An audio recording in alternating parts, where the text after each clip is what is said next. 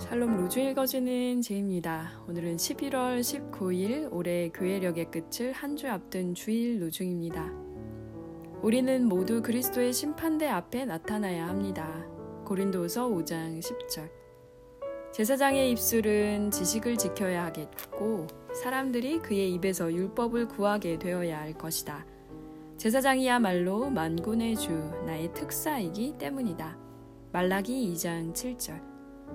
여러분이 가진 희망을 설명하여 주기를 바라는 사람에게는 언제나 답변할 수 있게 준비를 해 두십시오. 베드로전서 3장 15절. 내가 주장할 수 있는 것을 항상 말하도록 도와주소서. 내 입에서 헛된 말이 나오지 않게 하소서.